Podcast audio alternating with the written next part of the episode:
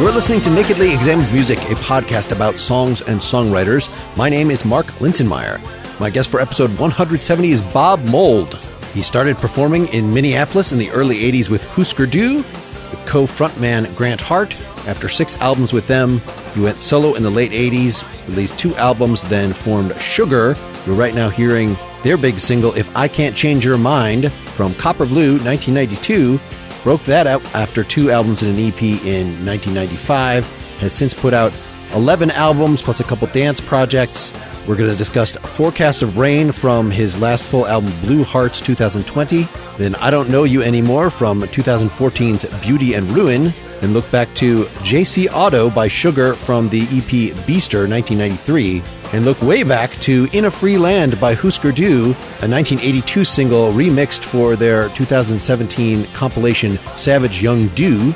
And we'll conclude by listening to the Ocean World Cafe session from a brand new acoustic EP, The Ocean. Get more information at bobmould.com. Get more about this podcast at nakedlyexaminedmusic.com. And if you'd like to support the effort, go to patreon.com slash nakedlyexaminedmusic. You can get my show notes with lyrics and structure breakdowns of all the songs. Finally, if you enjoy the show, please leave a nice rating or review at Apple Podcasts or wherever you listen.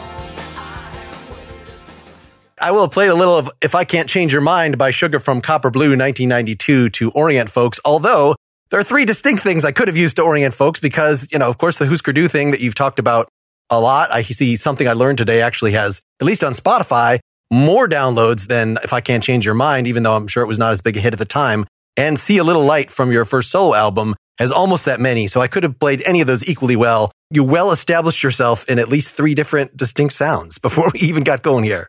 That's great. I was going to say I was going to add a couple that I think he may surpass any of those, like the Daily Show theme. Oh, of course. Yes. yes. Statistically, that hits more eardrums per day. But yeah, those are all good too. Well, let's get quickly to the newest stuff or the next to newest stuff, I'll say, because I know you sort of paused for the pandemic and the most recent thing that we'll hear something from at the very end is sort of a live acoustic version, but your last full proper album, Blue Hearts 2020 Forecast of Rain was the short tune that I picked that I assumed was one that you were leaning toward. It seems to have the most downloads. Do you want to give folks a, a brief intro of that before we hear it? I think I wrote the music for that back maybe like 2018, 2019, when I was mm-hmm. still splitting time between San Francisco and Berlin, Germany. And then the words, they appeared out of nowhere as words often do. And, you know, sort of a quick look at the hypocrisy of certain religious folks, I guess mostly the American evangelicals who in the 80s made my life tough. And from 2016 until now, have certainly made all of our lives a little bit tougher. Just sort of using some real simple imagery in the words, you know, just asking, do all of these wonderful thoughts and prayers apply to everyone, or is it just to you and your folks, or the folks that you discriminate against, or you try to suppress? You know, just throwing those ideas out there. As a former Catholic, I just thought I would ask those questions.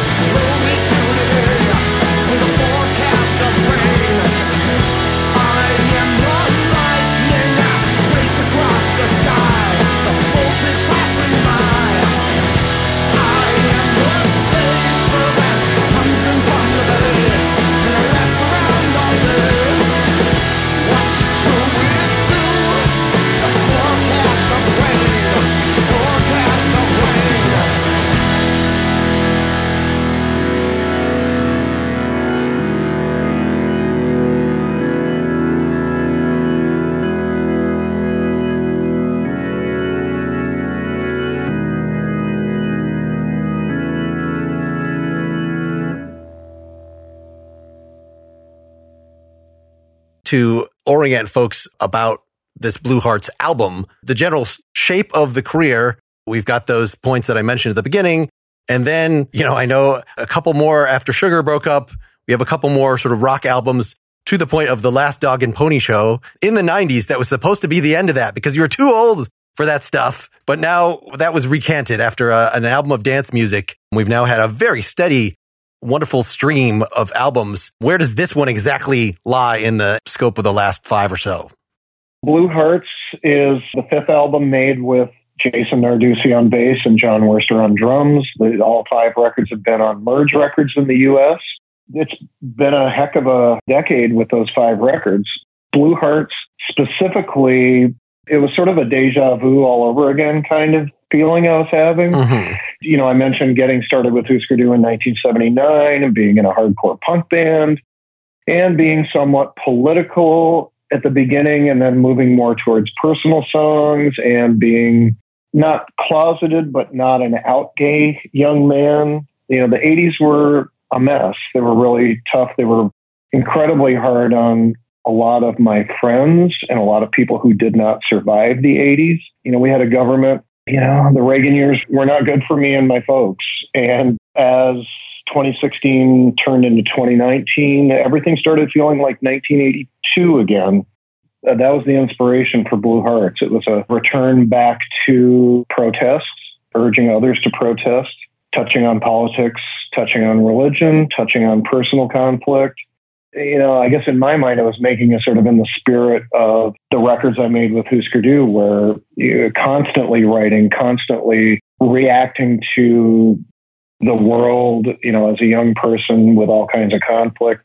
I just went back and tried to look at those times quickly, not not having to dwell on it too much, but just thinking about the limited tools I had at that time to make music. Mm-hmm. Looking at the environment, you know, living in a van basically, or sleeping on people's floors, and you know, having the good fortune of making some work that resonated with people and still does, and that's the touchstone, I guess, for Blue Hearts.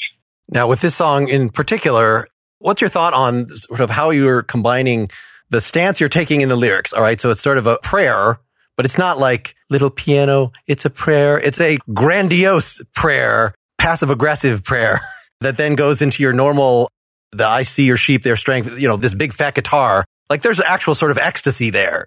How does those sorts of moods that in the verse and the chorus there combine with the message you're putting forth as far as you're concerned? You know, it starts with a lot of questioning in the verses, and then when it gets to the first big chorus, it's, you know, more accusatory, I suppose. Mm-hmm I try to settle it back down a little bit for the second verse, but it didn't settle down completely. And then again, the you know another big chorus, and then some beautiful, beautiful church organ to take us out to whatever the the next song was on the album, which I think might be "When You Left." But I think that motif that I just described is something that comes from the '80s, but also those dynamics. I played with those a lot with Workbook, the first solo album in 1989. I mean, it's just pretty much worked in the grooves I know you know, and trying to stay reactive to what's happening. Well, and speaking of the actual grooves, I mean, even the rhythm of the lyrics. So high upon your holy throne, like that. Mm-hmm. You know, mm-hmm. it's only because everything under it, you don't have a, a funky drum there. It's thundering rock, but then you can actually do this sort of R&B thing with your voice and have it add a little, you know, that it's not merely grandiose. Oh, thanks. That's a great description. I I would add, you know, semi sneering on top of it. Any thoughts about just how you weave together the wall of sound here. So having the 12 string acoustic in the background and cymbal heavy. And is the bass really just playing half notes there, not adding any rhythm? Is that what I'm hearing?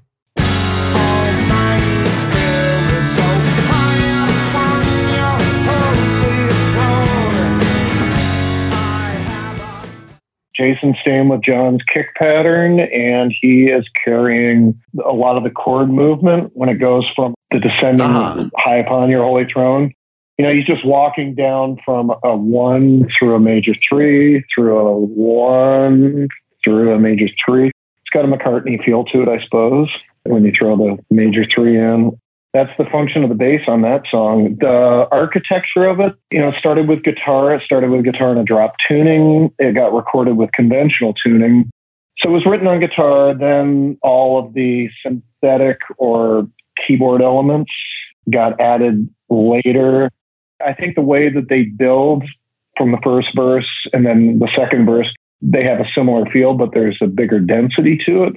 A lot of that is, you know, that kind of arranging is, you know, when I think about that when I think about all the all the time I spent DJing and listening to electronic music and how one builds the story throughout a song with electronic components. Well, that's a really great synth sound. I thought it was strings when it started, but then it obviously has portamento somewhere in the middle, so that it's clearly a patch of some sort. Are you just one handing that yourself?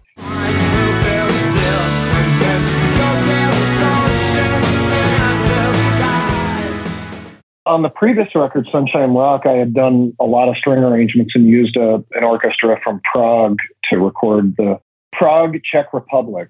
So this time again, Down and Dirty didn't have time to get an orchestra together. So grab that old, you know, that Matrix 1000, sort of that PBS synth sounds that we remember from our childhood. Okay. It seemed to me that it had progressed significantly since I remember in Beaster that you had a track which, you know, had this elaborate one-handed synth thing that like seemed sacrilegious at the time, you know, just compared to the rest of the, but here it, you know, it melts very nicely into the mix everything sits pretty well in that mix. There's a lot going on. And again, with trying to make a quicker record, typically if I was, you know, spending a lot of time mixing an album, I might spend a day pushing different parts around. But that one was pretty much get things that sound right and, and sort of stuff them all together and not sweat the technical part too much.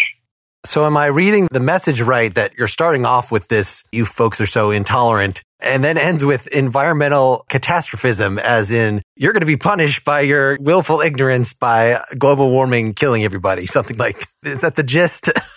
I was just probably having some kind of like, let's call the god of thunder on this one. Aha. That was my assumption with the character is like when the character becomes more accusatory, I had to double in size and scope. So Yes, that starts out as praying and then moves on to I am the thunder. What? That's right. Yeah, I'm the yep, the thunder. I'm the vapor. Yeah, all the all the natural elements that can't be stopped. I'm the sun. You are the moon. Play me. What? What is Neil Diamond lyric or something is coming to mind here? Until they come up with other names for these celestial objects. That, that's all we got to work with. There's probably a poetic name for putting the, the forces of nature in first person. That this has probably been done for hundreds of years. I don't know what exactly precedent to call in here, but it certainly works well with this divine calling here that the whole song has. Let's get a second song out there. Going back a little bit, I chosen from Beauty and Ruin 2014. I don't know you anymore. So this is sort of a classic sugar esque. Also pretty short. This one at least hits almost three minutes, whereas the last one was two and a half. Do you have any words about where you were at, at this point and this song before we hear it? Pop song. I think it sits number three on the album, so it was intentionally put there because I typically put what I think will be a single in the number three spot because that's what pop groups did in the 60s. It's a, you know, song that's got cute metaphors, you know, the whole tape rewinds and erases, you know, it's the idea of, of letting go of a relationship or letting go of the memory of something or someone. You know, just using fun, you know, like little studio allegory. The tape rewinds inside my head, shedding and it can't be saved. Eh, it could be an answering machine too. You know, an old fashioned answering machine way back when we had analog recording devices as our primary means of leaving messages. So, you know, I think structurally we're looking for like an inside baseball thing. After the solo and the bridge and the quick drop, and then we have, I think, three and a half choruses out. I guess in my mind, the way that I was trying to stack everything would be akin to Windy by the Association that's a 60s pop song. If anybody goes back and listens to the long fade on that, they'll probably recognize the palette, the way things enter and exit. When I'm putting stuff together, one of my main touchstones is all of my 60s pop, you know, mostly my 45s that I still have. And when in doubt for an arrangement thing or when I look for inspiration, I'll just start playing some singles and all of a sudden a crazy sound will jump out of somebody else's work and I'll go, aha, I bet I could do something similar to that.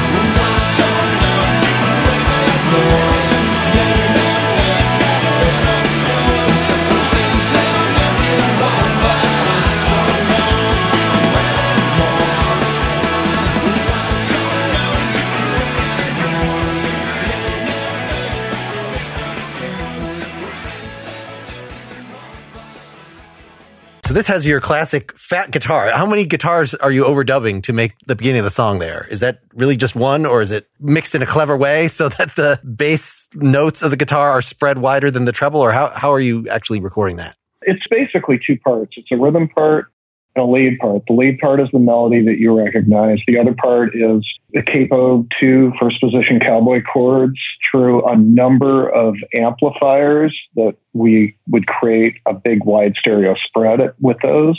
That's what I'm hearing, that the chimed notes at the top, this is even apart from obviously a little melody that's going on there in a second guitar. But you seem to have a trick where, you know, it almost sounds like there's a second bass, like the bass is actually holding down its part, but then your low strings are filling up that stereo space in a way that's distinctly different from the high chimey notes. And yeah, so putting that through multiple amps and processing it like that, that would make sense. Yep, that's the trick. I think with those, it's probably that might have been like a, an old Park head through a 412. It would have been a Blackstar Artisan 100 through a 412 cab both close mic'd a couple different ways, and then like a, an 87, you know, Neumann U87 out in the room, and then uh, just creating a stereo track with all of that. And then how are you deciding sort of how prominent that little melody should be? Like I was thinking it actually came in on the second or third measure, but it's right there at the beginning. It just takes a minute to focus on it because it's not mixed that high. Just right at the beginning. It's not like you're cranking it like this is the lead part. It's like it's just blends nicely into the wash.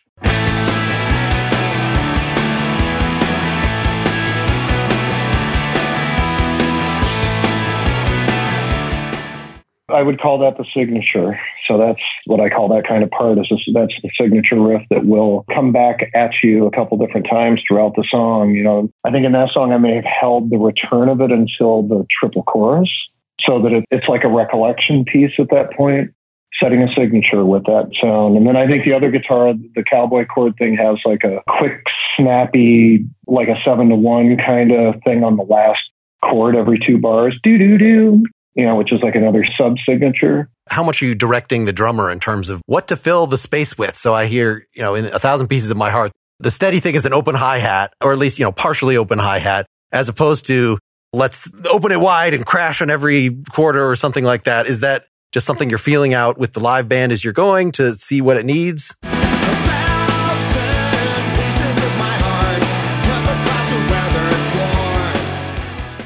Wide open hats and rides and crashes on choruses, tamp it down on verses so that you can get some legibility, but not too much legibility for the vocals. And that was recorded in 2013. And it seems now when I listen to music in 2022, everybody forgot to bring their cymbals to the recording session. It definitely sounds like it's from 2014 with all of that. You know, there's a lot of cymbal energy. You know, John, Jason, and then mm-hmm. I, the three of us have played together for many years now. And I think we all grew up generally in the same musical neighborhood. These are things we don't even have to talk about. I mean, John sort of knows, oh, it's the chorus works. This is the excitement. This is the heat. This is when I get to heat up the brass. You know, I forgot to mention, I think in Forecast of Rain, I noticed as we're finishing up the verse, there's some eighth note percussion thing. I mean, it could just be him playing hi hat or something, but it sounded like overdubbed percussion, like you had some second thoughts do you really just sort of leave it to a single drummer or do you at least sometimes go in there like, you know, just like with the guitars, we need to layer on some more stuff? Oh, percussion day is always a day. You know, that's like up there, that's up there with birthdays and anniversaries. Ah. percussion day is, uh, you know, I'm never, never too far away from that tambourine. never too far away from those shakers and at Electrical Audio in Chicago, they have a hell of a percussion locker. And when it's percussion day, I just say, have at it, John. Okay. I just didn't know if there was still some sort of purist streak left in you of like, this has got to sound as much as possible, just like a three piece. And if I need to put on a second guitar just to thicken it up, that's fine. But otherwise, or a, a lead synth line or, or a strings or something. But it sounds like no, you've done enough of these albums that anything like that has gone out the window long ago. No, I build a brick wall and add lots of more no problems with that. Looking at the structure here, with the way you're structuring this, it sounds like you're taking pretty directly 60s influences as opposed to the next song that we'll bring up from JC Auto. Sounds like it has about five distinct sections in here. This one is just a nice classical, very short bridge. Everything goes pretty much directly into everything else except for the having a little space for the solo. Yeah, it's what signature verse, pre chorus, verse, pre chorus, bridge, solo, verse, solo, then a bridge, then a quick drop, then three and a half outs. Yeah, that's the structure for that one. It couldn't be more 1966, could it? So I guess in the bridge here, you add this, are you using an octave on the lead guitar? Something that is doubling the vocal line or at least enhancing it. Seems like that's one of your signature tricks is have an extra fat treble guitar come in to make the vocal stronger.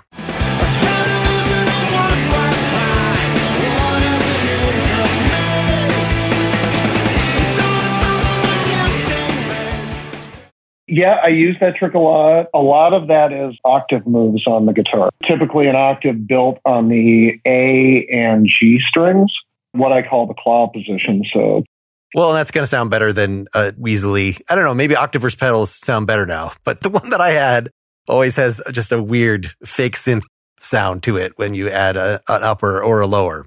I agree completely. The reason I tend to stay away from those now is they glitch as you're moving around. Sometimes they don't read the note quite right. And I mean, I'm a pretty good rhythm player and a pretty average at best lead player. So it would just start glitching out. My timing as a lead guitarist is nowhere near what it is as a rhythm guitarist. So I try to keep my lines simple. Well, I guess at this point, you wouldn't actually do it with a pedal anyway. I know in songs that I'm, when I'm trying to create a wall of sound like this, I have sometimes like, well, let's take the guitar track and artificially generate an octave lower than it and put that low in the mix just as something to be rumbly and take up space. Are you using that kind of trickery as well? I know what you mean, and that's a good way to get that. I tend to just stick to doing it with octaves. I mean, you know, I could always grab like a baritone guitar if I wanted to get that kind of somewhere between the low guitar register and the and the low bass register. The Coronado, I think, is the Fender model that does that, almost like a guitar bass hybrid. I would use something like that. You know, always pull up a synth and those tend to add the best kind of density because you're using a completely new source and you're avoiding a lot of the phase cancellation that you might get otherwise. You know, if you're layering guitars and things, is there a lot of like sort of unnatural things that you have to do with the EQ just to keep them out of the way of each other? Your vocal pokes through very, very well. I was just listening to the uh, Husker Du uh, podcast that came out a few years ago, and you were saying how those major labels, they were pushing like, can you make the vocals more present? But it seems like starting with Sugar, the vocals are more present. Like you can pretty much hear every word on every song. So you seem to be okay with that. Even with workbook vocals were uh-huh. up the most. Black Sheets, they went back down. Sugar, they came and went, depending on whether it was a pop song or a pile driver song. I tend to like to move the vocals back a little bit. Sometimes for me, when the vocals are really present, the band track suffers for it. I don't mean like suffer like, oh, that's suffering, but it just sounds a little less powerful. Sure. Trying to dig space out for vocals with the amount of guitar miking and amps and layering that I occasionally get into. You know, I have to be really mindful of phase having said that, sometimes when, you know, when I put up a couple guitar tracks and they sound like a mess, all of a sudden, as you know, as a musician, you start getting all of those ghost notes and overtones and things that you can't even imagine. You know, I mean, somebody like Kevin Shields is a master with that. It's just the way that different harmonics interact. A lot of times I'm like, I don't care if it's in phase or out of phase. People are going to listen to it the way they listen to it. And this cacophony and all of these magical notes that I did not write that are now like front and center for me. That's the way I'd like to hear it for the rest of time. So I wish I could say there's like a specific roadmap for everything, but I think I'm conveying sort of how I work with this stuff. What's your philosophy on reverb? It seems like you have enough miking and reverb on the individual guitars and things that like you don't necessarily need to add, say, reverb to the whole mix or have certainly your vocal is not typically drenched, though that is at least one way that I've heard of like, how do you get a voice to sit with a giant wall of guitar sound? Well, reverb the crap out of it. I tend to lean more on temporal delays that have regeneration. I mean, I love reverb. Don't get me wrong. I mean, every studio should have an EMT, you know, a good plate reverb and a mechanical plate reverb. And I'll use a touch of it on voice, but not in the you know, like a Roy Orbison way or like a surf guitar way, or I'm not real big on super obvious reverb unless I'm trying to create a big distance between the narrator and, and the music. And as I said, I, I typically don't hang vocals that far out like that. So, well, and what's your take on backing vocals that you got nice 60s ish, but not overdone I would be tempted on this chorus, you know, with the ahs, you know, to layer four harmonies on, on it or something and make it a little more Beach Boys. But you seem to have stuck to kind of the roughly the Husker, the rule book in terms of not fattening it up too much, not sweetening up crazily. You know, it's with each cycle, there's an additional call and answer that gets added as opposed to stacking harmonies directly on top of each other typically get a good lead vocal, get a couple different background vocal options, and then just keep adding more spice as the song tails out. That's pretty much my MO. Traditionally, I have done a lot of the backgrounds myself, but you know, having Jason Narducy, who's got such a wonderful voice that complements everything that we're doing, I now just step back and like, Jason, what do you hear? And, you know, go throw some stuff around, you know, sort of like percussion day, but background vocal day. I mean, is there a sense that the background vocals have to have, I don't know, I don't hear like knowing Jason's lead vocals. I don't necessarily hear those jumping out as, you know, in the way that Grant as a separate lead vocal personality in the band. Like everything since then seems to have been more the character of the lead vocal is you can drench more in reverb and it's going to be sort of a paler version of the lead or something like that.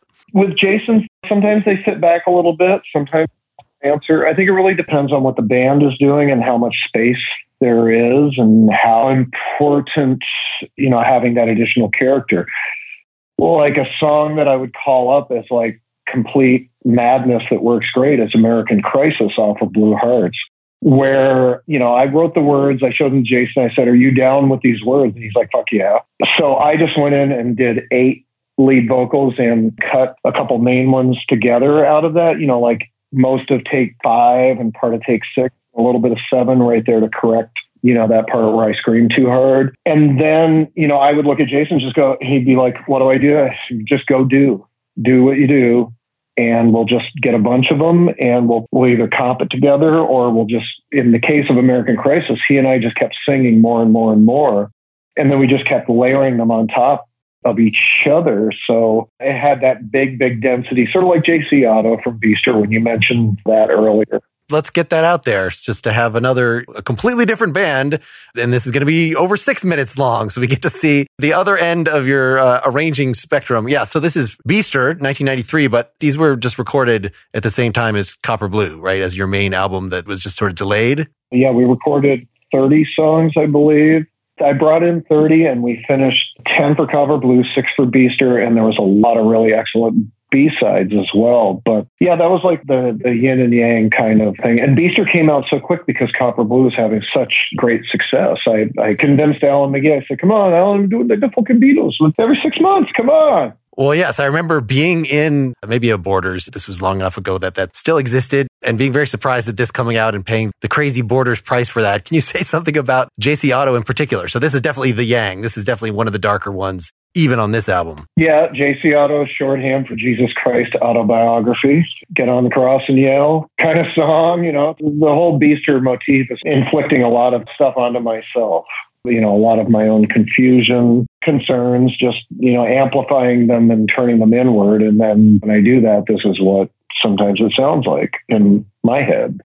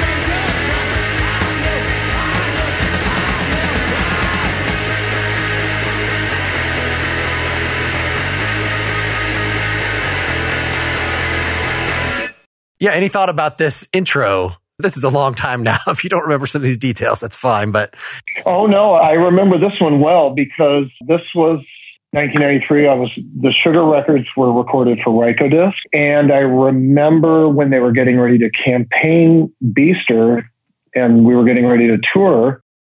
They wanted to pull JC Auto as a single, and somebody clipped the and kick off of the front. So when I heard like the promo CD, I was like, somebody left out the and kick because it's and bop bop bop bop bop bop and bop bop bop bop bop bop. I was like, I don't think we can use these. It is actually there on the Beaster version. It is restored. I see. And then when you have the bass and the lead come in, your lead is just sort of suspended in the air there. I would sort of expect there to be a fat rhythm guitar or something filling it out. But instead it's just nah, nah, nah, with the bass. So did you sort of dictate the bass riff on that? Do you remember? You're bending up, he's bending down.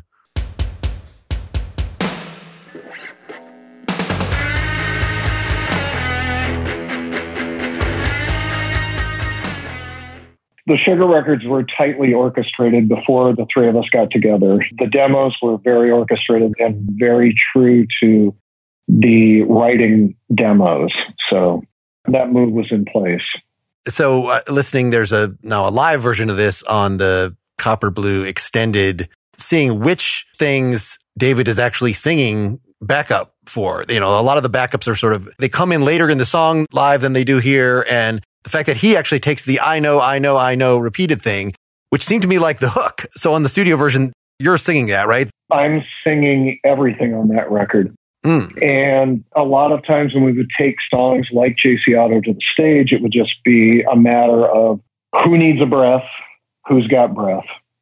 yeah, okay. That makes sense that you're playing pretty busily under there to not have to hold down all those I knows through that section structurally, what is going on here? There's a chorus, there's a bridge, there's a chorus. What, at least the way I charted it out, you got your verse, chorus, bridge, chorus two. That I look like Jesus Christ. Then back to another verse. What do you consider the chorus here? What I was thinking the bridge happens twice, so that can't be a bridge. Where signature and title meet is the chorus. Gotcha. That's chorus. Well, you got your, you know, I've done, da, da, da, da, that's the obvious, the verse, but then it opens up that when everything seems wrong, I need to look for something. You know, that sounds like we're in the chorus here. And in fact, it ends with the, the holiday, which is sort of like, okay, here's a tag, but then that's half the musical material in the song. I guess this is one that deserves to be six minutes long. It's not merely that we're like going to have a four minute guitar solo and make it earn its keep that way. There's enough structural material that you needed this, even though it's not super slow. The bridge that gets to holiday, yeah, that was, you know, just that's like verse bridge, verse bridge, chorus chorus, and then there's a I think was there a bridge adaptation somewhere in there? I can't. I haven't played. So when there's nothing left to all the color, or that you sprayed upon it. Yep, passing judgment on my life. You did. Blah, blah, blah. Yeah, the inside baseball on this one is the parts of it seem over now. You expect a real solution. Mm-hmm. That spells out poison years, which is the same. That's the callback. That's the prize for that one. You know, you mentioned on the previous song, like, oh, I, th- I think I took part of the fifth take. You seem to have trained your voice so that you don't get hoarse. That when I was trying to sing like this in college, I would be hoarse at the end of every goddamn show. It's all I can do to get to the next day at this point. I sing hard. I'm untrained. I've done a lot of damage to my voice. I do the best I can with what I have left. It's a constant struggle with shows. It just wear and tear. Too many years of smoking cigarettes early on. I don't know. Do you get professional assistance in terms of my dedicated person who gives me lemon or whatever you need to do to make your voice actually functional? I've gone through a handful of specialists and there will be more to come, I'm sure. Yeah, I have a lot of different a lot of different things I do. I try not to talk at all when I'm on tour. I try barely sing maybe 30 seconds at sound check just so they can make sure the mic is going and they can get a touch of EQ and get me up in the monitors. And then I just let it rip for 90 to 110 minutes and then I shut up until the next sound check. I think I saw this tour and you, you know, it seemed even though it's of course hard to make out the vocals in the live setting, at least the way they were running the PAs back then in uh, Austin or whenever I saw it. Anyway, but I recall like around the same time that I saw uh, Crowded House live and how he on some of his stuff will do the same sort of like really rip it on the, on the album. But somebody like must have whipped him or something so that live everything is very nice and well supported and trained. So like, this is what has to happen for your voice to actually survive past a certain age. At least that's what I thought. But your voice seems, you know, you sound just as good. I feel like on the recent records as, as five records ago. Yeah, thanks. No, I appreciate that. Live, but but touring, the deeper I get into touring, the harder it gets. I'm getting older. If we think of the voice like we think of oh the rubber bands that hold the newspaper together, if you didn't change those rubber bands for like 10 years, they will snap. And that's sort of how the voice is. Over time, you know, there's the shape of the muscles, everything changes. And for me, it's a lot of maintenance. use a lot of herbal teas. You know, I think most people are familiar with this tea called throat coat, which I know a lot of educators use it because they're lecturing all day. It's like a slippery elm bark, I believe. And I started doing this thing. I had a friend in Berlin, a younger singer in like a real big hard rock band, and he would lose his voice occasionally. And he showed me this thing called Lax Vox. Do you know of this? Uh, it sounds familiar. It's a technique where you use reverse pressure on your voice. Like you'll get a half liter plastic water bottle and you fill it up uh, maybe a third of the way and then you insert a hose and you shape your vocal cords and your mouth a certain way and you push notes through the hose into the water. And what it does is it's like a reverse you can sort of imagine it now right? What it's doing to your vocal cords. It's applying reverse pressure to them. Make a fist and go into it just like that and feel feel your voice box when you do it that's the thing that I do and I will do that as much as I need to before right before I go on to try to get the muscles warmed up and responding properly. Well, damn, that's a real innovation. I'm gonna look that up. LAX VOX. There's uh, there's lots of videos online that show the method and the technique and the and the materials you need to do it. It's it's pretty simple. It's just go get some fish tank hose from the hardware store and cut it to a certain length and get a bottle and fill it up with water and just start singing into it. It's sort of like Peter Frampton, but into a water bottle. Now, normally I, I only do three discussion songs on these, but some of the ones we picked were very short. So I felt like, uh, since you had just gone through this relatively recently, Savage Young Du remixing, remastering the entire very early catalog, I pulled out In a Free Land, the 1982 single. Is, are you okay going back to talk about this briefly? Oh, hell yeah. Hell All right. Yeah. I could have picked something, a really early songwriting attempt, but this seemed like the first one that had your full on, the guitar sound for which you became famous. Although there's some chorus in there, there, you know, there's some little 80s-ness in there that I kind of wasn't expecting. I don't know. Can you say a little of where you were at with this as a social commentary song, as the progress of that band in 1982 here? We had songs that had pop sensibility, you know, early on even in the incredibly messy dim that is Land Speed record, there's a lot of nice melody in there as well. You are correct that this is sort of the beginning of, you know, leaning into the Eventide H910 harmonizer, which was a rack mounted, sort of one of the early harmonizers from the late 70s. That was, you know, my first attempts at spreading the guitar a little bit wider in the mix as opposed to sticking it on one side like the first Ramones album, which I love dearly and learned how to play by copying that record. The lyrical content could not be more timely today. It's as timely as it was 40 years ago. You know, it's a really good, it's a really nice protest song. I think the, the sentiment is, is pure and good. And the riffs are, you know, those are riffs that I have recycled many times. And sometimes when I listen to other musicians, I hear those riffs in their songs as well, and I think that's a that's a wonderful thing.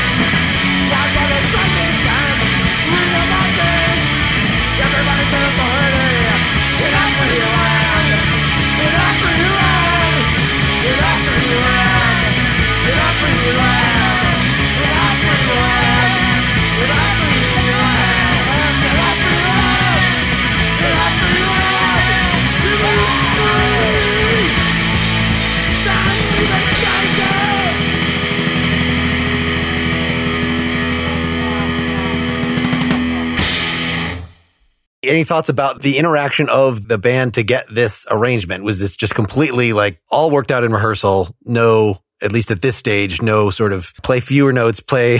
any thought about that? We learned the music before we knew the vocals. We didn't really rehearse a lot with a PA. It would just be the three of us in a room learning the music.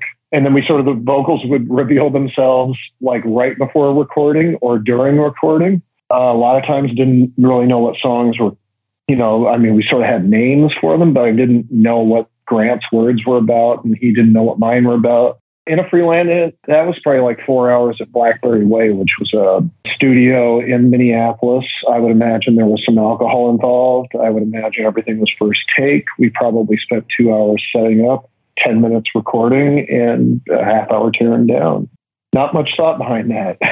and the it's the same verse used twice, which I'll just government authorized education they'll teach you what they think. Want you to, want you to think. What you want you to think. Saturation of stars and stripes. And then at least in the version that I have written down is the only freedom worth fighting for is for what you think, which I would never have guessed that it seems like there are not that many syllables in what you're singing either time, but you're saying that's accurate. That is accurate. Okay. And I still try to sing all of those syllables like this year when I play the song. I forget what my short, I have a shorthand of it that I do some nights freedom to fight for what you think, freedom worth fighting for what you think. Those are the main words. You can cut it down to that if you're out of breath. Does it make it more sloganistic by just having the one verse that we're going to repeat twice? And, you know, that's the more the, the punk ethos rather than well, let's use the second verse to develop it or something. Eh, it's just quick and dirty. I didn't even give it that much thought. Why bother spending time reading up on things and writing the second verse? second verse, same first you know, it sounds like the government is brainwashing you, but then everybody's an authority in a free land. That this sounds more like ripping on the anti-intellectual. It's a different uh, target than the verse. Don't know what the target was then, but sure sounds like a tweet to me. yes. Everyone's an authority. That's our freedom. That's yes, we're free. It's every night is open mic night. Yeah.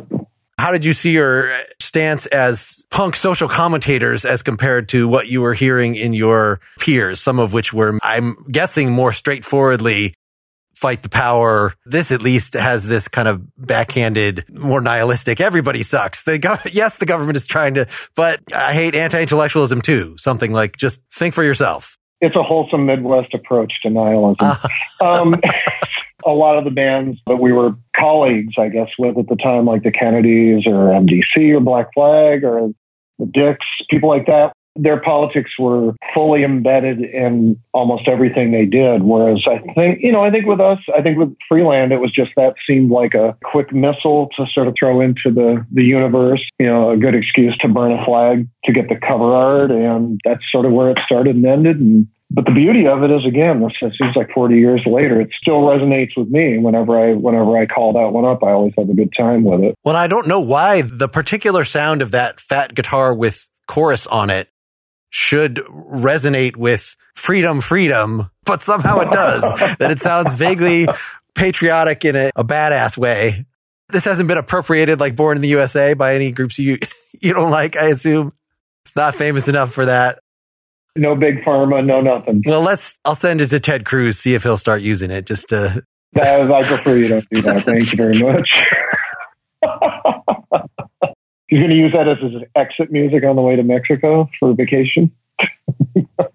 he. Oh wait, his song right now is "Convoy," right? C.W. McCall. Oh gosh. Oh, now you. Now I'm in a mood. We should wrap this up before I say something really unsightly. well, let's instead say a few nice things about the ocean, this EP that you put out. The two times I've seen you live are with Sugar and then in a solo acoustic tour. It was actually the one, the 2002 one. So you were using the synth backing on some stuff, but not on others. Yeah, the films and tracks. That was so much fun. Yes.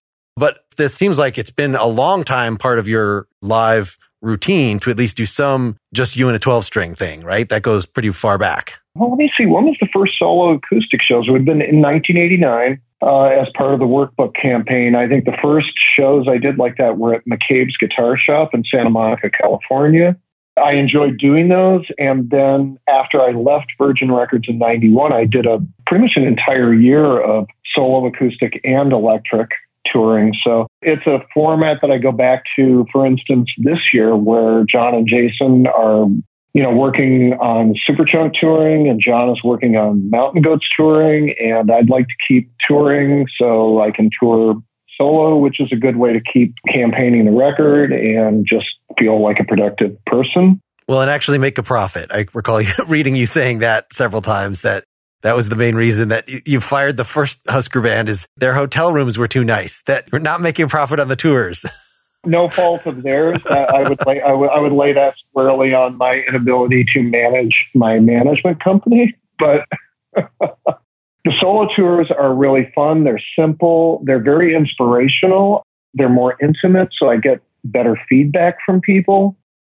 You know, those six hours in the car each day, five hours, four hours, whatever it is from place to place is really productive thinking time for me because I'm, you know, sort of thinking about what people thought the night before, the songs that mean things to them. The solo stuff is really good for getting me thinking about what's next. It might seem counterintuitive because I'm going way back in the catalog and I'm playing new stuff you know, just getting validation or reactions from people really is helpful at this point in my life. What is the work saying to people? What does it all mean once it leaves my head and hands? Well, so just then a business question it was why a three song EP if clearly you're doing whole solo shows?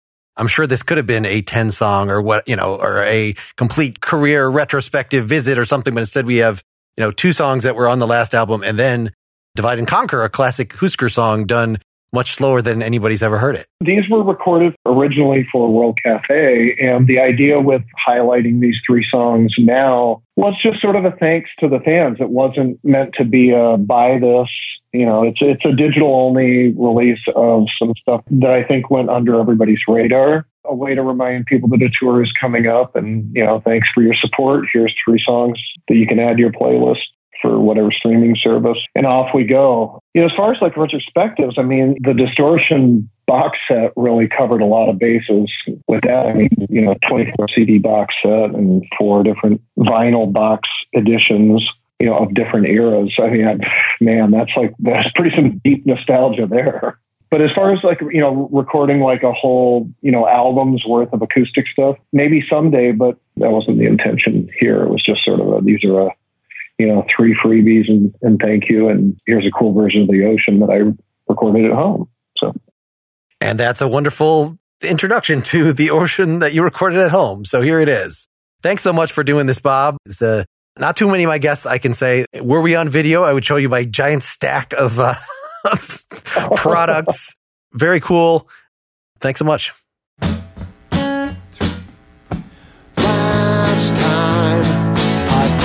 From the sky to the ocean. Carousel with millions of lights and sounds. You said I might not be there to prevent this in the future don't care. You don't need to witness inevitable events. My skin is like dirt, I keep scratching at nothing. Can't make it hurt enough. Losing your feelings, senses of breathing me now.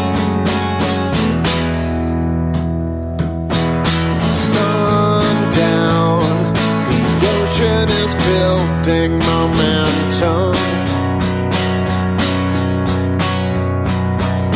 Crashed out, the currents are taking me further out to sea.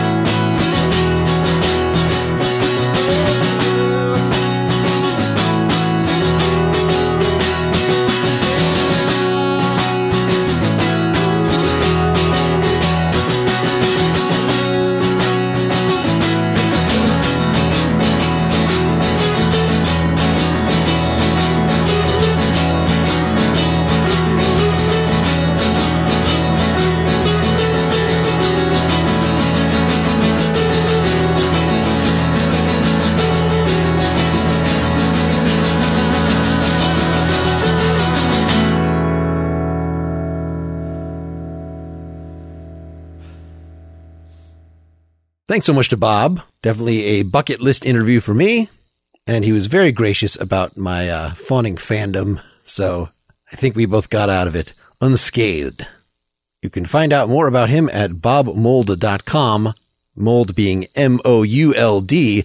I pronounced it Bob Mould. Well, until preparing for this interview, my entire being a fan of him, which makes me also think about Ric Ocasek, whose name is actually Ocasek but he doesn't care how you pronounce it. But now he's dead, so you really should pronounce it right. My next interview, already recorded, is with Ben Vaughn, a very good songwriter with a sort of retro 60s thing. He's a one man band. He's done lots of TV soundtracks. And like Bob, a very good conversationalist. So come back for that. Make sure you're subscribed directly to the Nakedly Examined Music feed. You can find the many links to do that at nakedlyexaminedmusic.com. And of course, if you want to avoid my ad reads and get my notes on the episode and my eternal gratitude, I would love your per episode support. Could be for a very small amount at patreon.com slash nakedly examined music. Folks, they're only charged when I actually release an episode. You sometimes get the episodes early. There's occasionally bonus material. It's like a party in your computer where I promise not to talk about showering at all. I hope you're doing well musically and otherwise. I have had some activity. I released a couple of my 90s albums on Bandcamp. That's marklint.bandcamp.com. If you want to hear me in my heyday when I was still maybe trying to go pro. But that was long ago and podcasts keep me pretty busy now. However, I did drag my electric guitar and amp upstairs for the first time in a long time. I was jamming on that for quite a while in addition to my regular drumming routine. All this will hopefully move me toward wanting to actually write and record a new song. I have some fragments of things, but nothing that I'm super happy with. So that's where things are with me. I hope that you can uh, keep on musicking. Until next time, Mark Linsenmayer signing off.